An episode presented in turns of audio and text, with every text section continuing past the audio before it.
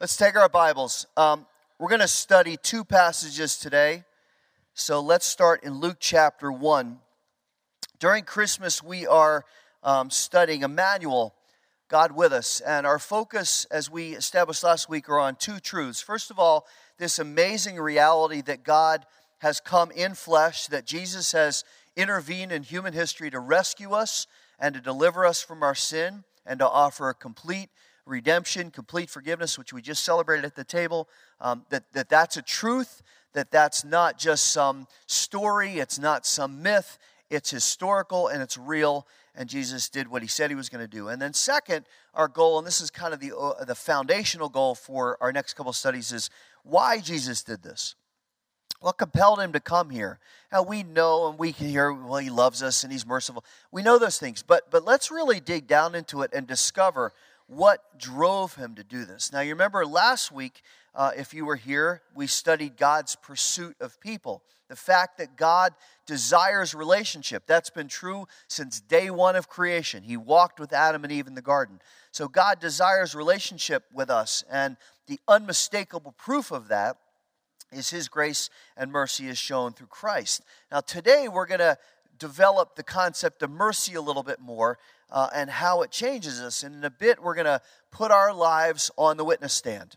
And the Spirit of God, I pray, is going to ask us some very direct questions, and they're not um, they're not bad. It's it's a good thing to analyze this. Some very direct questions about what we've done with God's mercy. So I want to encourage you, as always, take some notes this morning. There's a place on the back of the bulletin.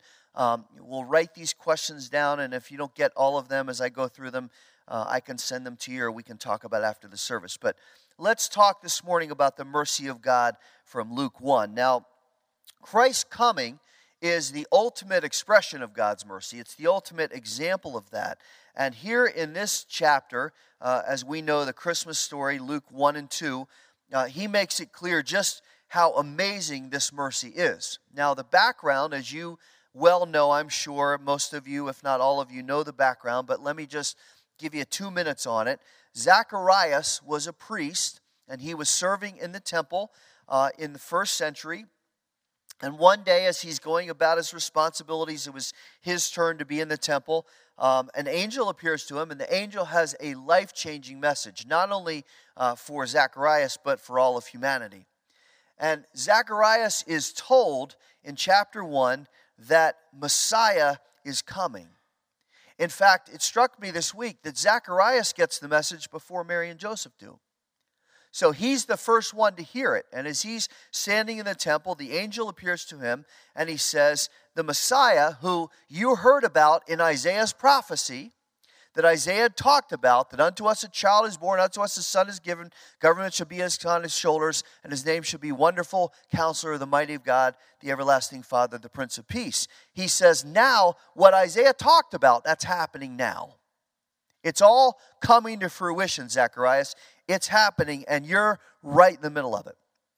But I want you to notice in verse 17 that the only message Zacharias receives directly from the Lord about Jesus is that his son, John, is going to be the forerunner for him. The angel doesn't say anything about Messiah. He doesn't say anything about a Savior. He doesn't say anything about Jesus. He just says, You're going to have a son, and the son's going to be a forerunner. Doesn't even say the forerunner of Messiah. He's just going to be the forerunner. Now, how does Zacharias know what's going on? Well, Zacharias is a man of Scripture and he understands fully what's happening. Then you see, when it gets to verse 39, that Mary, who's his wife's cousin, comes and visits with the news that she's been chosen to carry the Savior. But Elizabeth's filled with the Holy Spirit, and she already knew before Mary even got there that the Lord was going to be born to Mary because when she greets her, she says, um, What's happened to me that the mother of my Lord would come to me? So she already knew before Mary even showed up that Mary was going to have this child. And then when you get to verse 57, you see that John is born to Zacharias and Elizabeth, and that's when Zacharias is again filled with the Holy Spirit, and he gives this amazing word of praise and prophecy that you see. It's written maybe in different type in your in your Bibles. But he gives this amazing word of praise and prophecy about Jesus. Now, we're going to read the whole thing, but we're going to focus primarily on verses 76 to 79. So, start in verse 67. His father Zacharias was filled with the Holy Spirit and prophesied, saying, Blessed be the Lord God of Israel, for he's visited us and accomplished redemption for his people, and raised up a horn of salvation for us in the house of David his servant, as he spoke by the mouth of his holy prophets from of old, salvation from our enemies and from the hand of all who hate us, to show mercy toward our fathers, and to remember his holy covenant the oath which he swore to Abraham our father to grant us that we, being rescued from the hand of our enemies, might serve him without fear, in holiness and righteousness before him all our days. And you, child, will be called the prophet of the Most High, for you will go on before the Lord to prepare his ways, to give to his people the knowledge of salvation by the forgiveness of their sins, because of the tender mercy of our God with which the sunrise from on high will visit us, to shine upon those who sit in darkness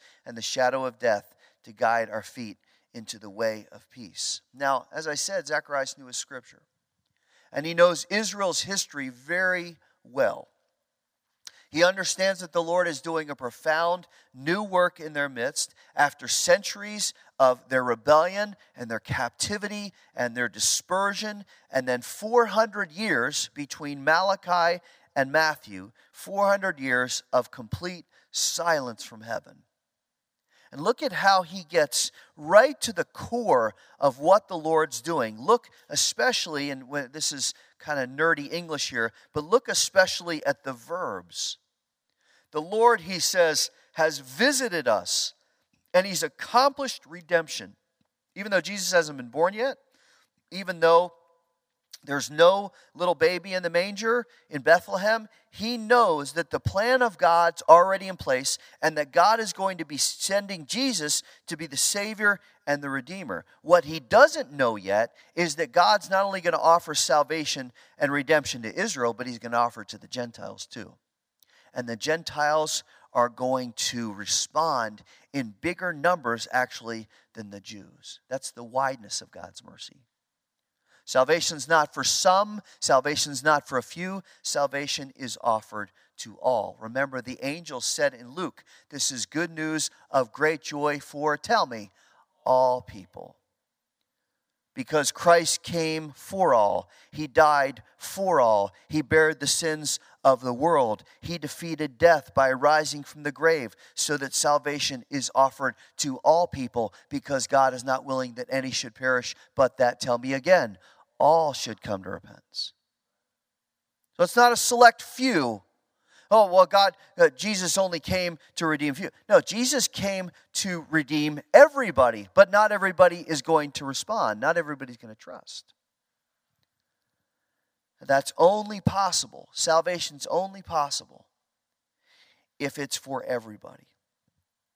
Now you look at verse 69, and Zacharias talks about God's salvation he references the Lord's deliverance of Israel from their enemies in the past and how God kept his covenant with Abraham, who was the father of the nation, by showing mercy to him. And again, his scope, while it's correct, is more narrow, but there's a spiritual parallel there to what's happening now that Jesus is coming. Now, Jesus is offering salvation from the real enemy. Not the Philistines, not the Amorites, not the Edomites. He's offering salvation from the real enemy, who's the devil. And if you look back at verse 71, he's the one, he's the enemy who hates us. And God is showing mercy to us and rescuing us from the enemy's hand so we can be free and we can be redeemed and we can be without fear of the one who tries to keep us from heaven. That's the profusion of God's mercy. God's mercy is profuse. It pours out. There's a profligation of His mercy that, that He just puts out for everybody. It's thorough and it's complete and it's absolutely sufficient. As we said earlier, there's nothing lacking. It is full salvation and no more sacrifice needs to be made. It's all done. But there's only one way you can experience it not by coming to church, not by saying and doing the right things, not by living a certain way. We can only overcome the extent of our sin because we've been completely corrupted and we have no hope. We can only overcome that guilt by trusting in Christ. It's the only way.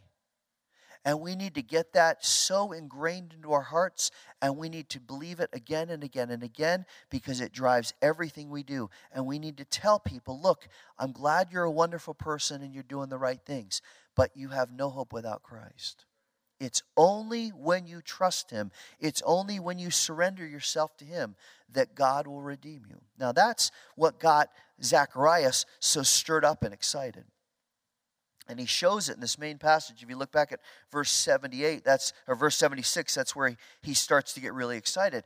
And what struck me, and I've, I've studied this passage many times and preached it, and I'm not bragging when I say that. I'm just, it's familiar. But as scripture does, every time you come to it, there's something fresh. And what struck me here is that after his son has been born, and, and let's give background. This is the son they have literally waited for all their lives. This is the son who was a miracle gift from God, literally. This is the one, uh, the son who's going to have a, a, a, such a profound, significant role in human history as the forerunner and the announcer of the Savior of the world. Now, this son's been born, and Zacharias hasn't been able to speak for 10 months because he didn't fully believe when the angel first gave the message. So the angel said, Fine, you're not going to be able to talk. So for 10 months, Zacharias hasn't been able to utter the word. And now, as his mouth opens and the son's been born, he's holding him in his arms. What do you think the first thing he says is? He talks about God's mercy. You'd think that a dad, especially an older one, wouldn't be able to stop. Look at this beautiful child. Have you seen my kid? Look at this. Look at that. Look at that son. You don't have a son like that, Fred. Look at that. Look at my son. Instead, he just talks about the mercy of God because he knows something bigger is going on. The Lord is intervening Emmanuel is coming to seek and to save that which is lost, and that's all of us. And Zacharias knows that, and he says, Listen, this is an important moment in history. So as he holds his son, he begins to praise God, and he focuses on the role that John, his son, will have in announcing this Savior. And as I read these verses over and over again, I was struck by the tenderness in his words. I've always viewed this passage starting in whatever it is. What is it, verse 67? I've always viewed it as kind of Zacharias kind of lifting his voice, praise you, Lord. I've, I've always pictured it that way, but I got a new perspective that maybe he didn't. Maybe he looked down at his son and said, You'll go before the Lord and you'll prepare his ways and you'll give people the knowledge of salvation by the forgiveness of sins. And then look at that next phrase. This Is the heart of our study? Because of the tender mercy of God. Oh, that's such a wonderful phrase. If you write your Bible, underline that. I, I want us to understand it fully because it's very memorable. The word tender here is the Greek word splangnon. Everybody say splangnon. Good, that's a good word for today, right? It's the origin of the word for spleen. It means your intestines, your, your guts. Figuratively, it means the seat of affection, your heart, what, what drives you, what makes you you, your, your guts, just who you are. The other word Mercy is the Greek word eleos. It means kindness or goodwill toward, listen, the miserable and the afflicted, joined with a desire to help them. It's the mercy and clemency of God in providing an offering to man salvation through Christ. Now, clemency, I thought that's a good word. I've used it before, not quite sure exactly what it means. I know it means mercy in some way, but listen to the definition of clemency it means compassionate mercy that refrains from punishing even when justice demands it. And there's nobody that's more holy or more deserving of justice than the Lord.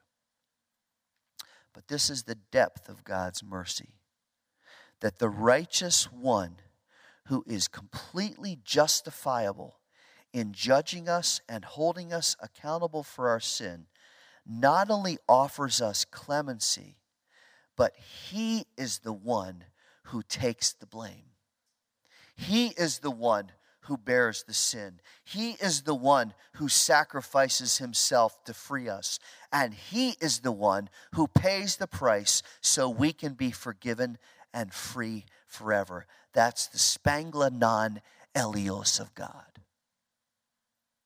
Spangla non eleos. It means the gracious mercy, the clemency of God, that He is just in judging, He is just in holding us accountable, but instead He offers us forgiveness and redemption, and He's the one that makes it happen. And one more thing, He did this while we were sinners. He didn't wait for us to cry out for him because we weren't going to. He didn't wait for us to seek him because we weren't going to. That's why the timing of the coming of Jesus is not coincidental because the Old Testament is a chronic picture of, of the sin of man, of man's selfishness and stubborn rejection of God, from Adam and Eve ruining their friendship, to the people rebelling where God has to destroy the earth, to the arrogance of the Tower of Babel, to, to the stubbornness and disobedience of the Jews in the desert, to the point that they lacked faith and pursued other gods, and God had to take them into captivity. Solomon's carelessness with the blessing of God Israel broken, scattered, divided, spread out until this moment when the nation still isn't restored, where the nation's still in other parts of the world. And Zacharias is just going in to do his job. God hasn't spoken for 400 years. And all of a sudden, an angel comes and says, We got a plan. All this is a picture of man and his sin and the consequences of spiritual rebellion. And what's even more amazing at this point, when the angel comes to Zacharias, is man's silence is deafening. People aren't holding prayer meetings. They're not coming to the temple and saying, Oh, God, speak to us. It's been four centuries. Why aren't you talking? Nobody at this point cares. And even when Jesus came and proved he was God in every possible way, people still rejected him and still opposed him and still refused to trust in him. But you know what? That didn't stop God. He's still going to pour out his mercy. Oh, praise his name. He's so good to us. You know, if someone abuses us and takes advantage of us and treats us horribly over and over and over and over again, the last thing we want to do is show them mercy, right? Last thing we want to do is, is show grace to them. Think of a couple people right now, even though it may put a bad taste in your mouth and you may be mad at me for bringing it up. Come on, you have a couple names in your mind of people that you would not cross the street to say hi to, let alone forgive them without you asking, without them asking. Let alone show them mercy, let alone sacrifice your life in their place. But this is the amazing reality of God's mercy. His mercy is wide, it's to all people. And it's profuse, it's abundantly sufficient to save. And it's tender, that splangnon eleos, the clemency that refrains from punishment, even though punishment is deserved. And it's deep, it frees us completely. Now, knowing that that's what the Lord has done, that He's shown us His tender mercy, and He's the one who offers it through His own sacrifice, here's the, here's the part where we have to ask ourselves how then does that change the way we live? Now, don't just go past the question because it's time to be done and you're tired and it's snowing outside. No, stop and settle that in your heart and mind. What do we do with God's tender mercy and how does it change how we live? Because the fact that He did this should change everything in our lives. So let's ask some evaluation questions this morning as we think about Jesus being humble and about condescending and laying aside his rights to come and be born as a baby and then being mistreated, misunderstood, opposed, mocked, put on a cross by his creation, spit on, tortured, ridiculed while he's bearing my sins and your sins. And he's doing it with joy. See, I think it's good to see ourselves as in a courtroom, defending how we live. Are we living for the Lord or are we living for ourselves? So the Spirit's going to ask us some questions here. He's the prosecuting attorney, but he's also the defense attorney. You ever think about that? The Holy Spirit is the prosecuting attorney. He's asking us questions to stir our hearts to see the richness of God's mercy but he's also the defense attorney because he's offering us salvation. So, four questions. Number one, when you think about Emmanuel and the tender mercy of God, how does it change your convictions? When you think about what Christ has done, how does it change your convictions? Now, let me ask the questions that an attorney would ask. Can you seriously justify beliefs that are centered on you instead of on the Lord? Can you argue that your way and my way is better than obeying God's word? Which would be easier to defend in a court of law, let alone at his judgment seat? Our opinions and preferences or his law written on our hearts? And is there any way that we can say we're maturing spiritually, listen now, without being grounded in His Word and holding every decision by the standard of biblical conviction. And I mean every decision. Everything we do, everything we say, every attitude that we hold, is it held up against the Word of God? And we say, before I do that, I need to make sure that the Bible approves of that. Is that how we live our lives? Because that's what drives our convictions. And are our convictions driven by the fact that we've met Emmanuel? Number two, how does Emmanuel change your perspective about future and eternity? How does Emmanuel change your perspective about the future and about eternity? Can we defend an earthly, materialistic, live for now approach to life in any way, knowing what it leads to? Can we look at the example, an example, an example of people in the Bible people who didn't take eternity into account, people who lived for themselves, people who pursued the things of the world, can we look at those people and make a strong case that that's the best way to live? Because if we're living that way, we're saying that's the right way to go. We're not stupid. We know what's going on. So, so we're making the choice that that is preferable over following the Lord. And in another category that falls under this, how do we defend worry and fear and anxiety and lack of prayer when we know the full sufficiency of the mercy of God? How do we do that?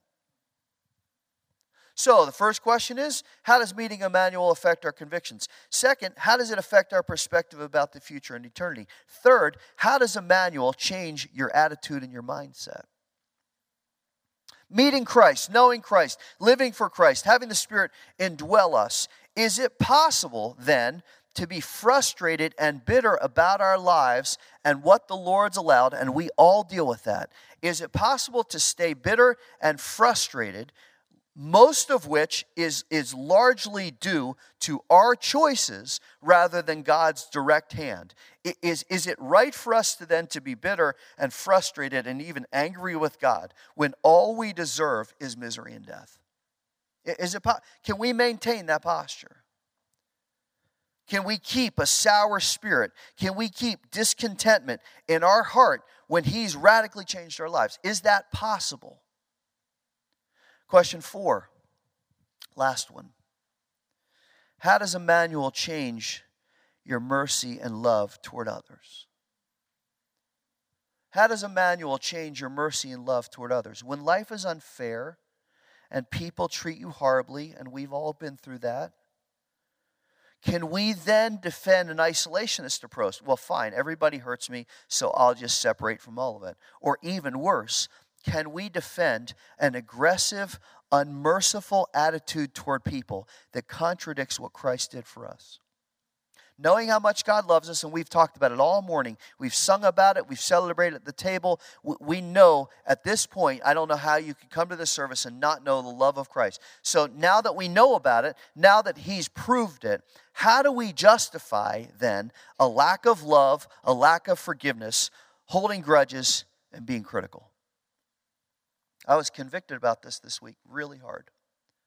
I was in the hospital with the Strattons on Thursday and Bill was laying there unconscious with the breathing tube, and things were kind of still up in the air. We didn't know what was going to happen when he regained consciousness.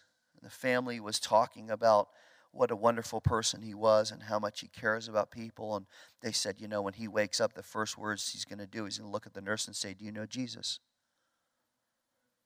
And somebody said, I forget, it was one of the children, said, You know, he just loves people and he taught us not to be critical of anybody, but just to love them. And right there, standing in the hospital room in CICU in St. Luke's, the Holy Spirit convicted me of all the times I've had a critical spirit, all the times I didn't show love to other people, all the times I've had a comment or a little side thing about somebody. What's my defense to the Lord? He offered me mercy, even though I've offended him how many times? even though I've sinned against him more than I can possibly admit. And yet he still shows me love and mercy. Now, the translation of that is now show love and mercy to others. As I've forgiven you, so forgive others. So, what's my excuse? How does meeting Emmanuel change your love and mercy toward others? See, we can't just accept the eternal gift of God's mercy and think that transformation only applies to eternity.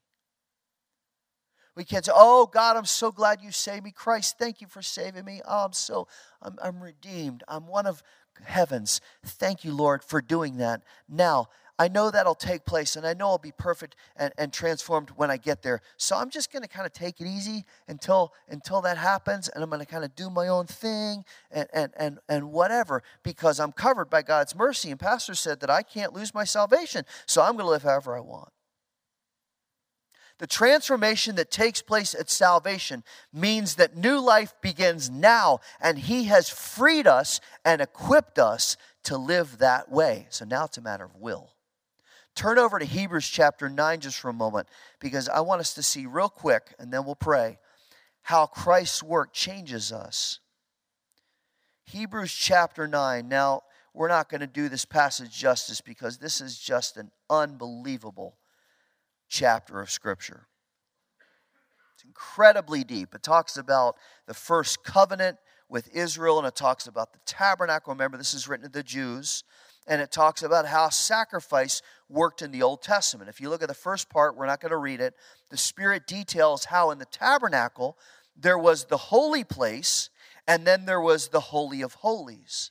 The Holy of Holies is where the high priest could only enter one day a year during the Day of Atonement, and he would go into the Holy of Holies, and the Ark of the Covenant was there, and on top of the Ark of the Covenant were two cherubim that formed the mercy seat. And the priest would take the blood of a pure animal, and he would take it in there with great trepidation because the presence of God was there, and he would walk in and he would spread the, uh, the blood of the spotless lamb on the mercy seat of God as a payment verse 7, look at it, for the sins of the people committed in ignorance. Now, that phrase doesn't mean that the people were clueless. I didn't know what I was doing. No, it means they were purposely unwise, purposely irresponsible, purposely foolish to disobey. So there had to be a sacrifice, there had to be a payment for the sin. But the problem with this sacrifice in the Old Testament, if you look at verse 9, is that it was imperfect.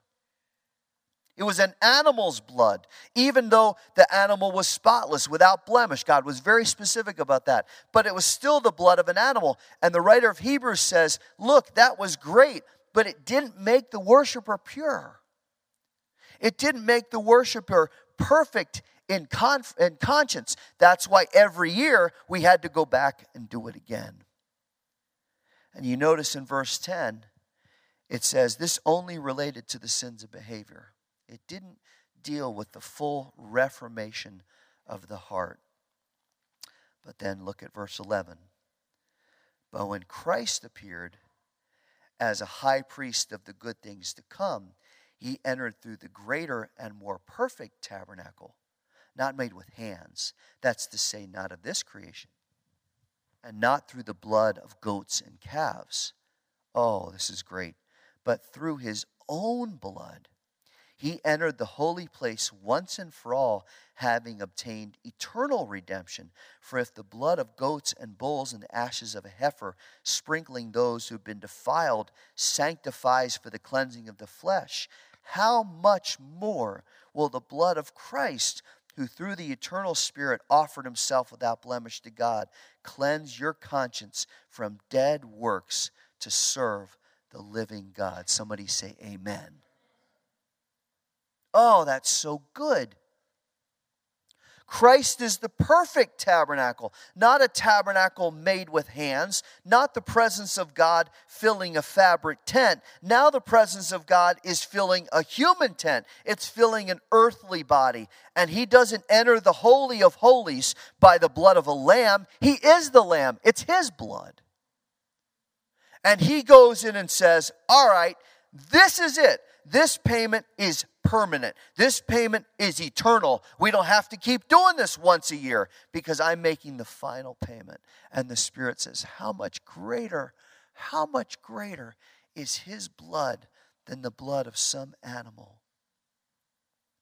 But it's that last sentence in verse 14 that should get our attention.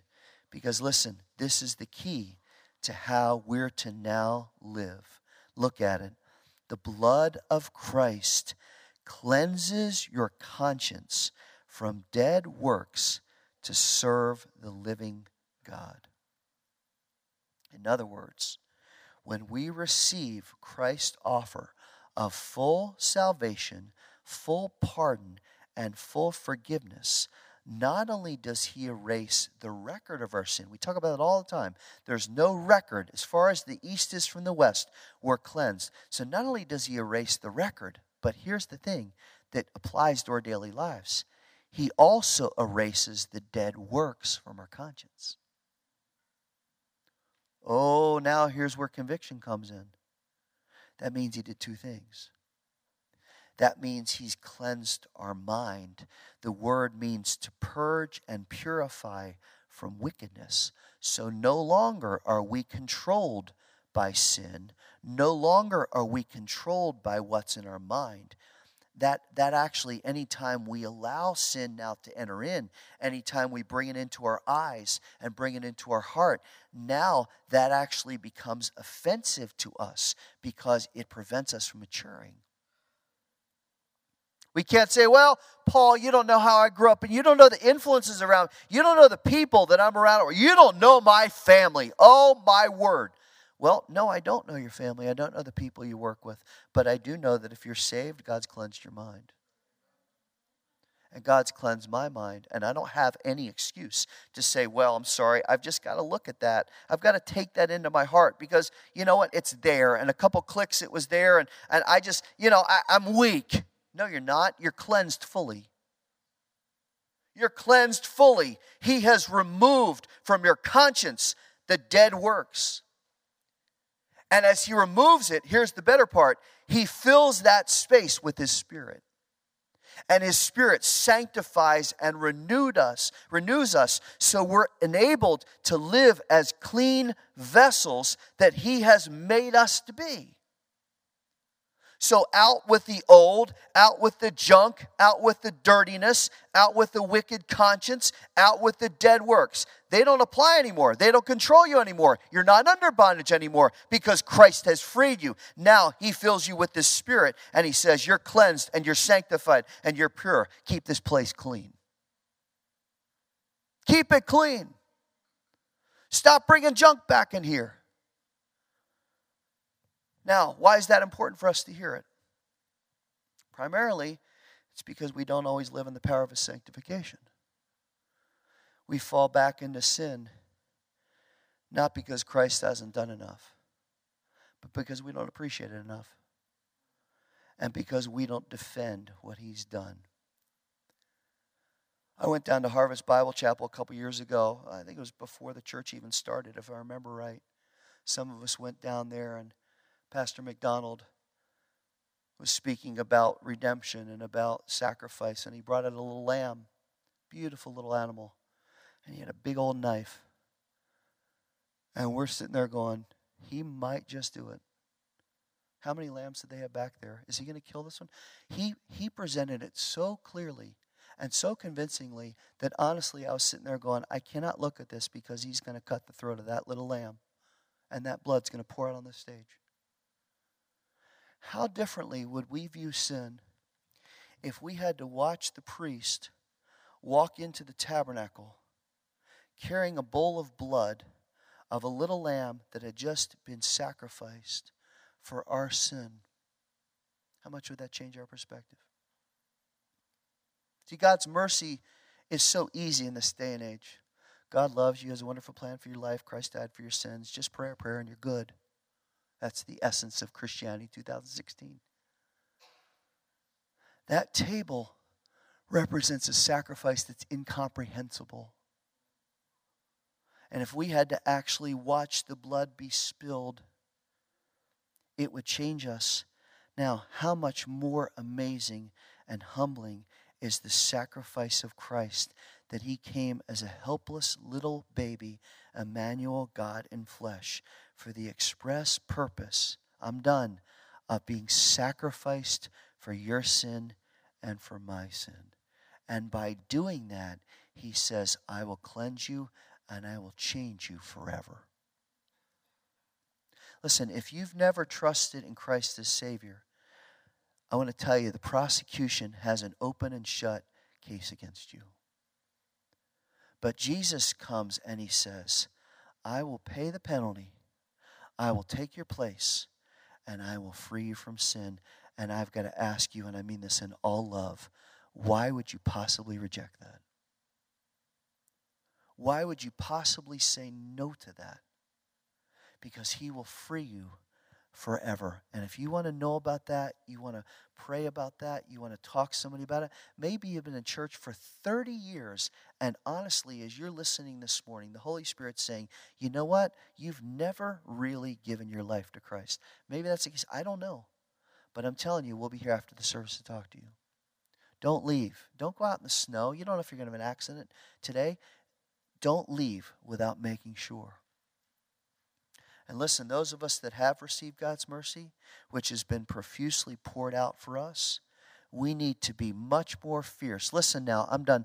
We need to be much more fierce in defending his sanctification and walking in it.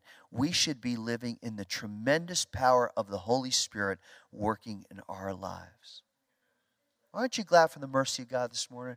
Aren't you glad God's faithful? Let's let's praise him. Let's praise him.